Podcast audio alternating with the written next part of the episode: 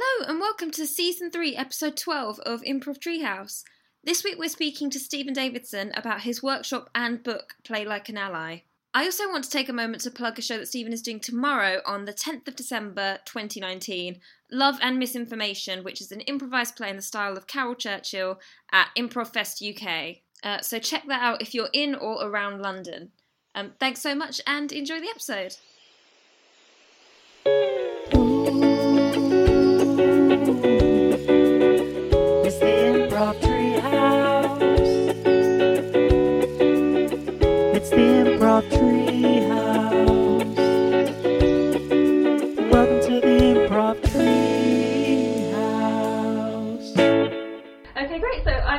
Stephen Davidson. Hello. Hi.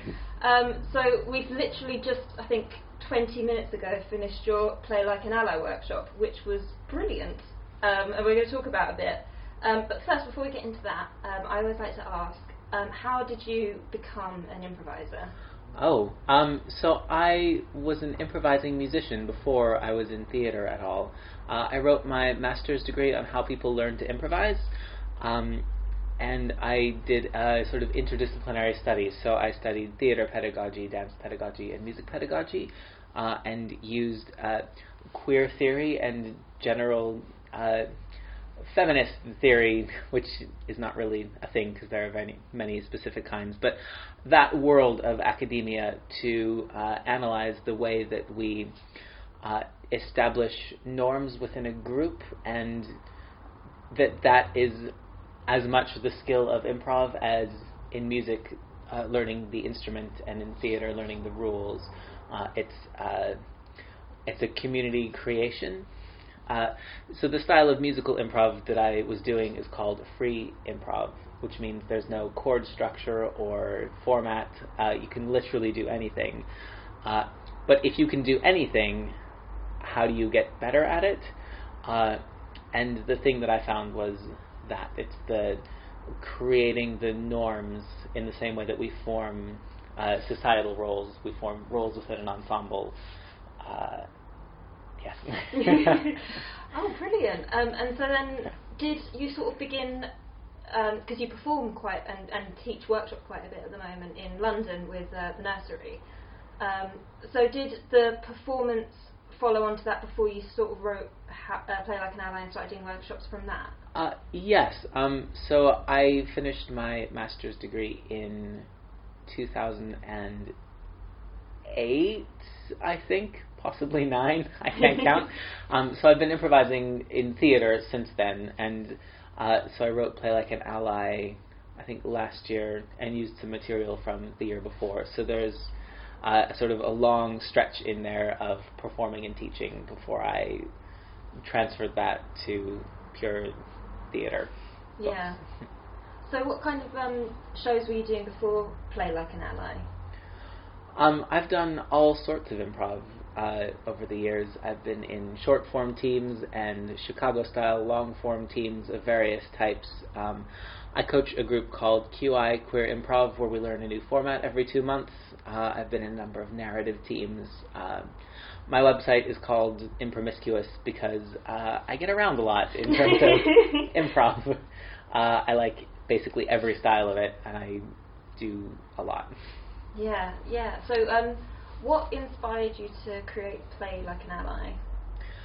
Um, so it initially started as a series of blog posts uh, about diversity and privilege and inclusion. Um, I think that they're really, really important, not just to be nice, but to fuel this art form because the longer you play, the more valuable it becomes to be really surprised in a scene. And I think if you always play with the same people or the same kind of people, you can get to a point where you can see all the way to the end of the scene. And at that point, you're not really improvising. Uh, I think we need people with different life experiences, different points of view, different knowledge, uh, different gut reactions to keep improv exciting and to keep it honest in a way. Um, I feel like if you're not open to being surprised and reframing your view on a world in a scene, uh, to an extent, you're not really improvising anymore. Uh, depending on the show, you're performing uh, a hastily written sketch show, which is not a bad thing, but it's not what I love about this art form. Yeah, definitely. Um, so, what um, what led you to like create it as a book? Um, like specifically that format as a, as a book because I think it's so great that there's like a physical copy of, of the book like um, I I don't know what it, it was it is about like a, t- a little physical book where I'm so much more likely to like engage with it and like want it as a thing but like so what made you like decide oh no I'm going to have this like a little physical book Uh, basically, that. Uh, I wanted people to engage meaningfully with uh, the ideas, and I really like improv books that are practical and short-ish. Um, as part of my degree, I read a lot of very long, very long pedagogical academic improv books. Um, and although they were interesting, when I actually started improvising, none of it helped at all. Yeah. Um, so if if it's inspired by any particular book, I would say it's uh, Jill Bernard's Small Cute Book, uh, which is even smaller than Play Like an Ally. It's tiny. It's got cute pictures, and it's uh, short, inspirational, practical things that you can do in a scene to have fun and be a better improviser. Um, and because it's a slightly specific topic, Play Like an Ally does have a few pages of essays as well, but it's largely uh, practical exercises and how to do them and why to do them uh, to make yourself a better improviser and a better ally. Yeah, yeah. I um, because yeah. So I was saying we, did the workshop um, this morning and this afternoon, um, and it was it was brilliant. Um, and I think like what was great about it was that there was a real mix of like different kind of. Um, so it was the one that we had was sort of more uh, for people who like. Invigilate is invigilate the correct word? Uh, like improv, so like workshop leaders or people who run companies and stuff. Um, and I think one thing that you struck, you said that really struck with me was like, oh, privilege is compound. Um, so sort of speaking to like the intersectional like side of privilege, where I sort of think like, oh, you know, I, I'm a woman in improv, um, and so therefore like I have this attitude about myself, and I can do this kind of work, um, but I can be neglectful of what it's like to be a like woman of color in improv or a um, LGBTQ woman in improv. Um, how like how you do you suggest that people sort of be mindful of like the intersectionalities of their privilege, if that's not the biggest question in the world? um, well, so I think one thing that's important to understand about privilege is that it's not just how much money you have or the job opportunities you've had. It's the way people treat you and the way that that reflects yourself back to yourself. Uh, so the emotional byproduct of privilege is entitlement.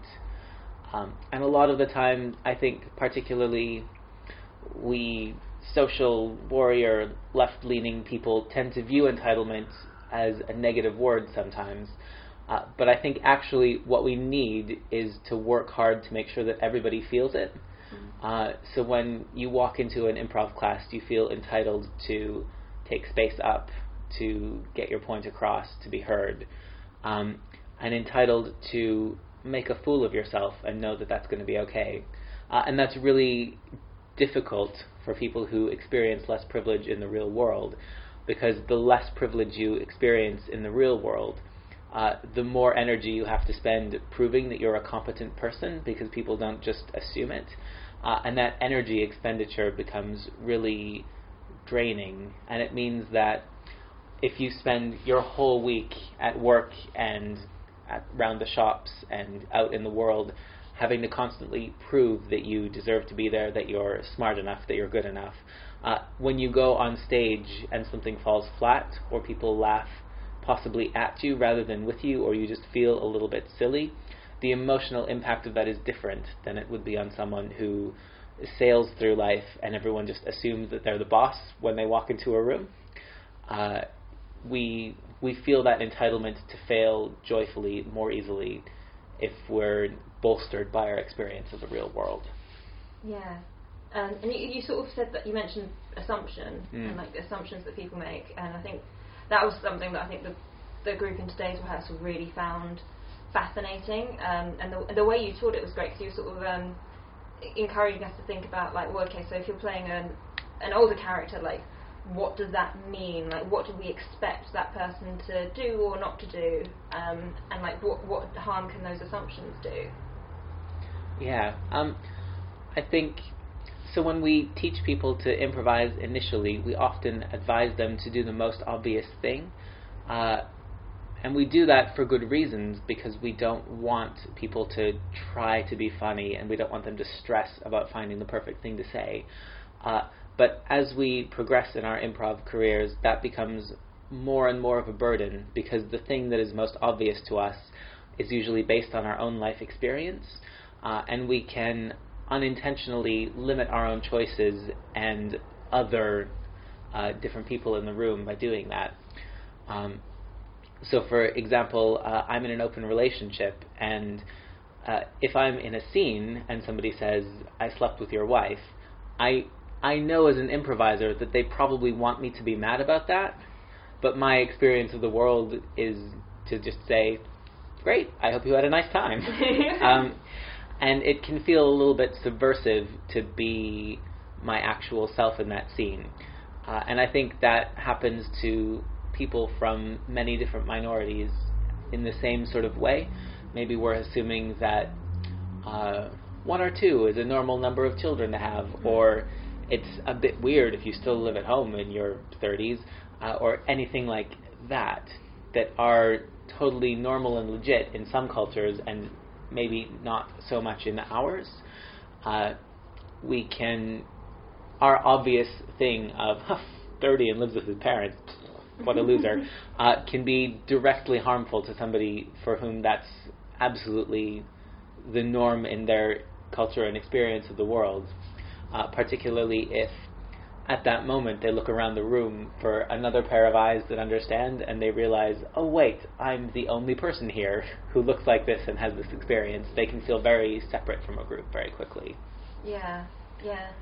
Um, and I think one thing that I found really great about the workshop, and I'm going to keep saying how good it was, uh, was um, there was a lot of like actual practical. So, so like we, you, uh, one thing was like sort of boundaries and different physical boundaries that people have, um, which is something that like as a coach you you try to be aware of. Um, but we actually got to sort of practice like having a scene where someone is trying to physically interact with someone, um, like like fairly innocently, but like they're trying to um, physically hold on to them in a way that they are uncomfortable with, and like different ways of editing that. Um, why do you think that's important to include in a course? Um, I think it's so easy to talk about all of these issues in uh, an abstract and intellectual way, and then weirdly difficult to actually Im- implement it in a practical way. Uh, and I also think improv is a skill that you learn by doing it. You you can only read so much before you just have to get up and do it because it's different every time. So there's nothing besides reps that will actually get those skills into you. Yeah. Um, and I think it does take a certain amount of entitlement to go in and change a scene because you think something there isn't right. Um, so I always start with the hand holding thing because I think it's the easiest way in to uh, changing a scene is to rescue someone who's visibly uncomfortable. Uh, because I think that's the point at which we all think somebody should do something about this. So taking the moment to practice being that somebody is a really nice, easy extension. And so then when we start to talk about different ways that a scene can become uncomfortable, if somebody says something a little bit sexist or a little bit homophobic, um, it's so easy with a culture of yes and to not only let that slip but to amplify it. Uh, and I think it's nice to be conscious that we have the option to say no, to say edit, to leave a scene, to redirect a scene, to do a tag.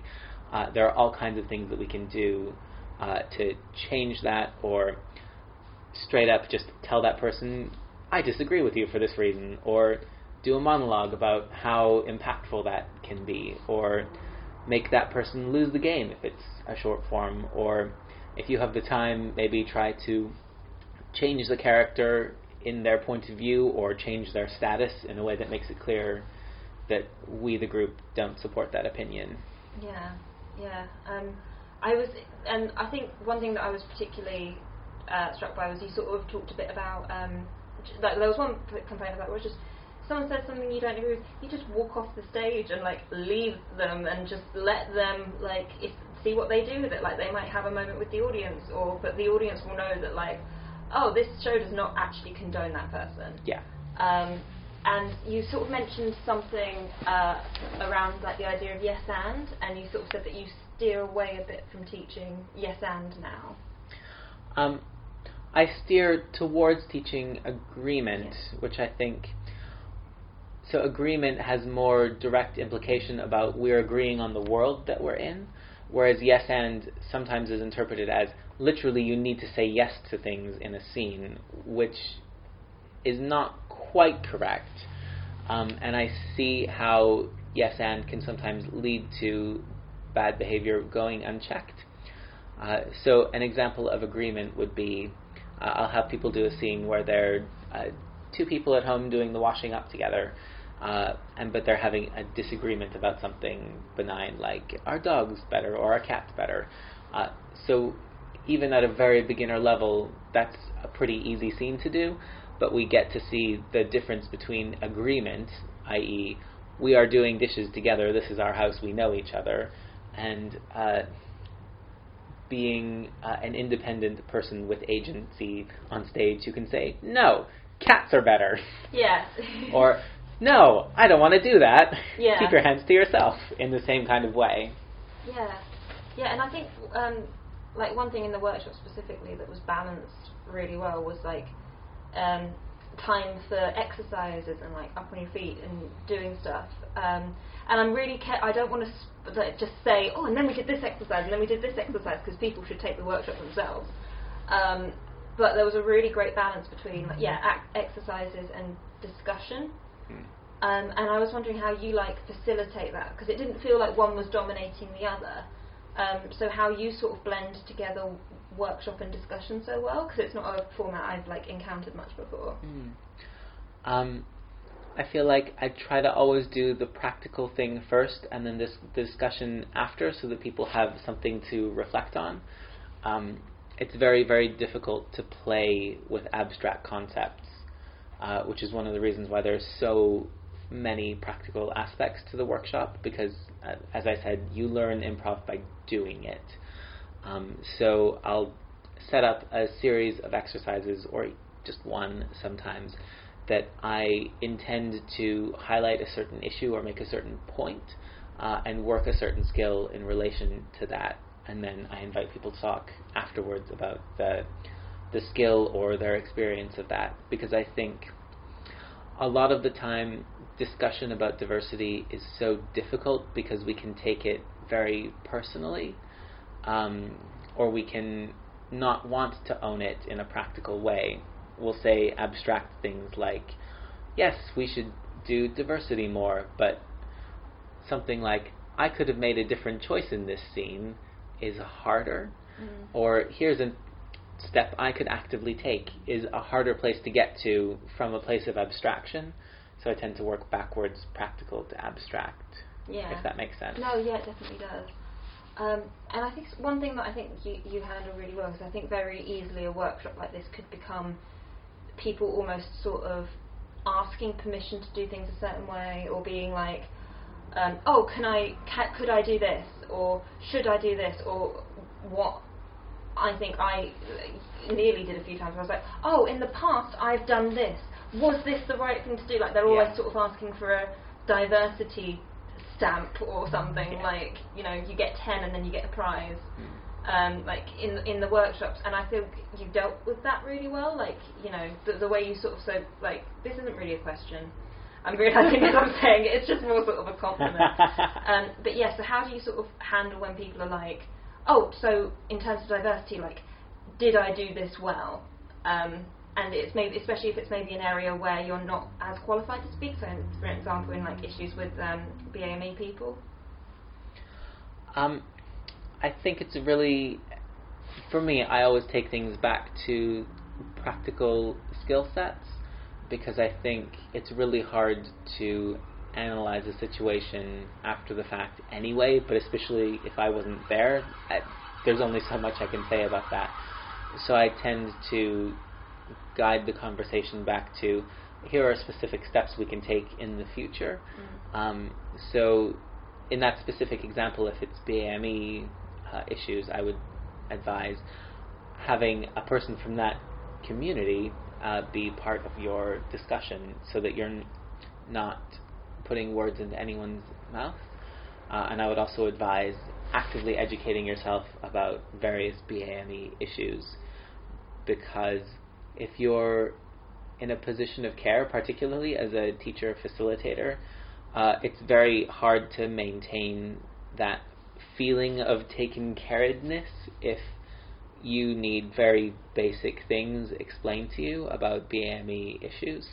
Uh, I think it really it behooves us to put some time into researching uh, various minority communities and issues that they're facing and just basic vocabulary so that we uh, not so that we know that it we know it all or are positioning ourselves as an authority, but so that we can listen and communicate meaningfully about it, uh, where people feel like they're understood and heard. Yeah. Brilliant. And excellent use of the word behooves. Thank you. um, I, I guess one question, the last, because there were so many exercises that I just, I'm like, I'm now realising my questions are just like, this exercise was great. Um, but I think um, one of the last things that we did was um, a slacker. Mhm. Um, and you, a lot of the um, discussion was talking about like reps Mhm. and making sure that, that people have equal stage time, uh, which I thought was great. Um, why did you choose sort of the last exercise we did? Why did you choose to utilise the slacker specifically? Um, And if you could actually maybe if you could just sort of quickly say what the slacker is, just in case people don't Um, know. so the Slacker is a nice, simple improv format where every edit is a tag. So basically, uh, two or more people start a scene, and then to edit it, somebody else will come and tag one or more of them out, uh, leaving at least one person in. So they stay as the same character. A new scene starts. Uh, it means that every single edit we keep one character or more from before. Uh, but because it's a format where you get a turn by actively choosing to take one, it's a very good one for working on the skill of active inclusion. Uh, because if you're not careful in a format like that, front footed people will dominate very, very hard. Um, and I think, in terms of sharing stage time, once you're past a certain level of competency in improv, the skill is not just paying attention to stage time and holding back, it's actively going in and bringing people on and gifting them something where they can be set up to have a good and or easy scene and have a positive experience of being on stage. So bringing them into a scene and making an offer or bringing a couple of people into a scene, making an offer and then leaving, you leave them to play a scene that but they're on stage and they have something to work with and you're not in your 10th scene of the show, which is nice. Um, and I think that skill of bringing people in is more valuable than just oh I've been in four scenes already I'm just going to stand here um, because past a certain point that puts a lot of pressure on the rest of the group Yeah, and I think it was one of the things that as soon as you pointed it out, I was like, oh, I do, I 100% do that. Um, but yeah, and I th- so the kind of with the one thing as well that I love about the um, the, the book specifically is um, so you have a suggested donation of ten pounds. Um, and then on the back of the book it says profits contribute to providing free improv classes via freelondonimprovproject.com. Um, so could you tell me a bit about that? Sure. Um, it's a smallish project as of right now. We're gently growing as profits from basically these books uh, come in. Um, so the idea is that if people want to offer a free or pay what you can improv class, we can subsidize that so that the teacher will get paid a basic acceptable salary.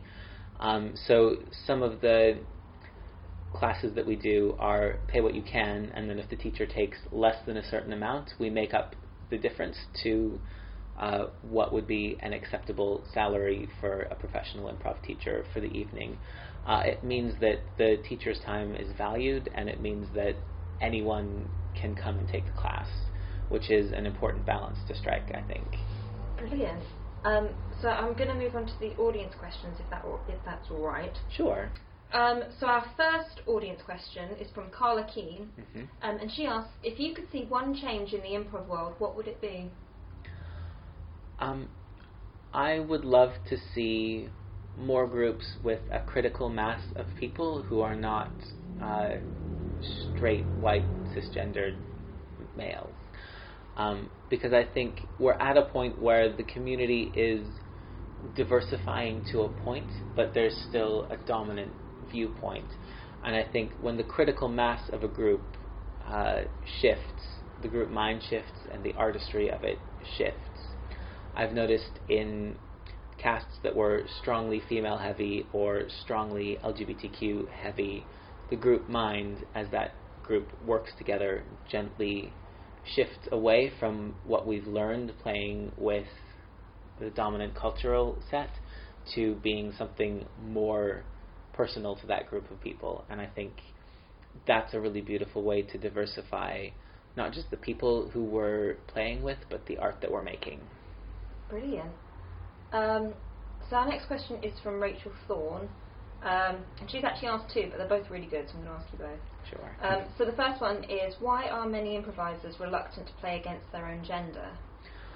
Ooh, um, I think that it comes from a place of wanting to do a good job if you do play a different gender, uh, particularly if we're talking about trans non-binary characters. It's a bit of a minefield, and uh, although I'm very happy for people to do trans non-binary characters, and I will teach them how to do it, it's something where you do need a little bit of knowledge to do a good job. Um, in terms of playing just male female or female male cross, I do think also there are some theaters who discourage it because they want things to be clear and easy. And I do understand that because in mainstream theater or television casting, you're cast to look like the part. Um, but for me, improv is a different beast, and part of the joy of it is that I can be any gender, and I can be a cat, or I could be a soccer ball, or I could be an elderly Chinese woman if I desperately wanted to. Um, and I, I really love that about the form, that we can explore any worldview or experience.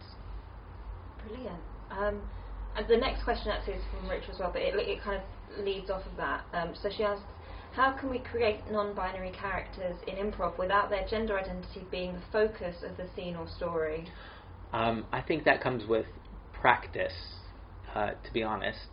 Um, ten years ago, if somebody played a gay character, that was what the scene was about, and we've kind of we've gone through our reps of that. We've done the coming out scene. We've done the two straight men awkwardly kissing scene. We've moved past it mostly, um, and we're at a point now where just any two actors will play a relationship, and it's not a big deal.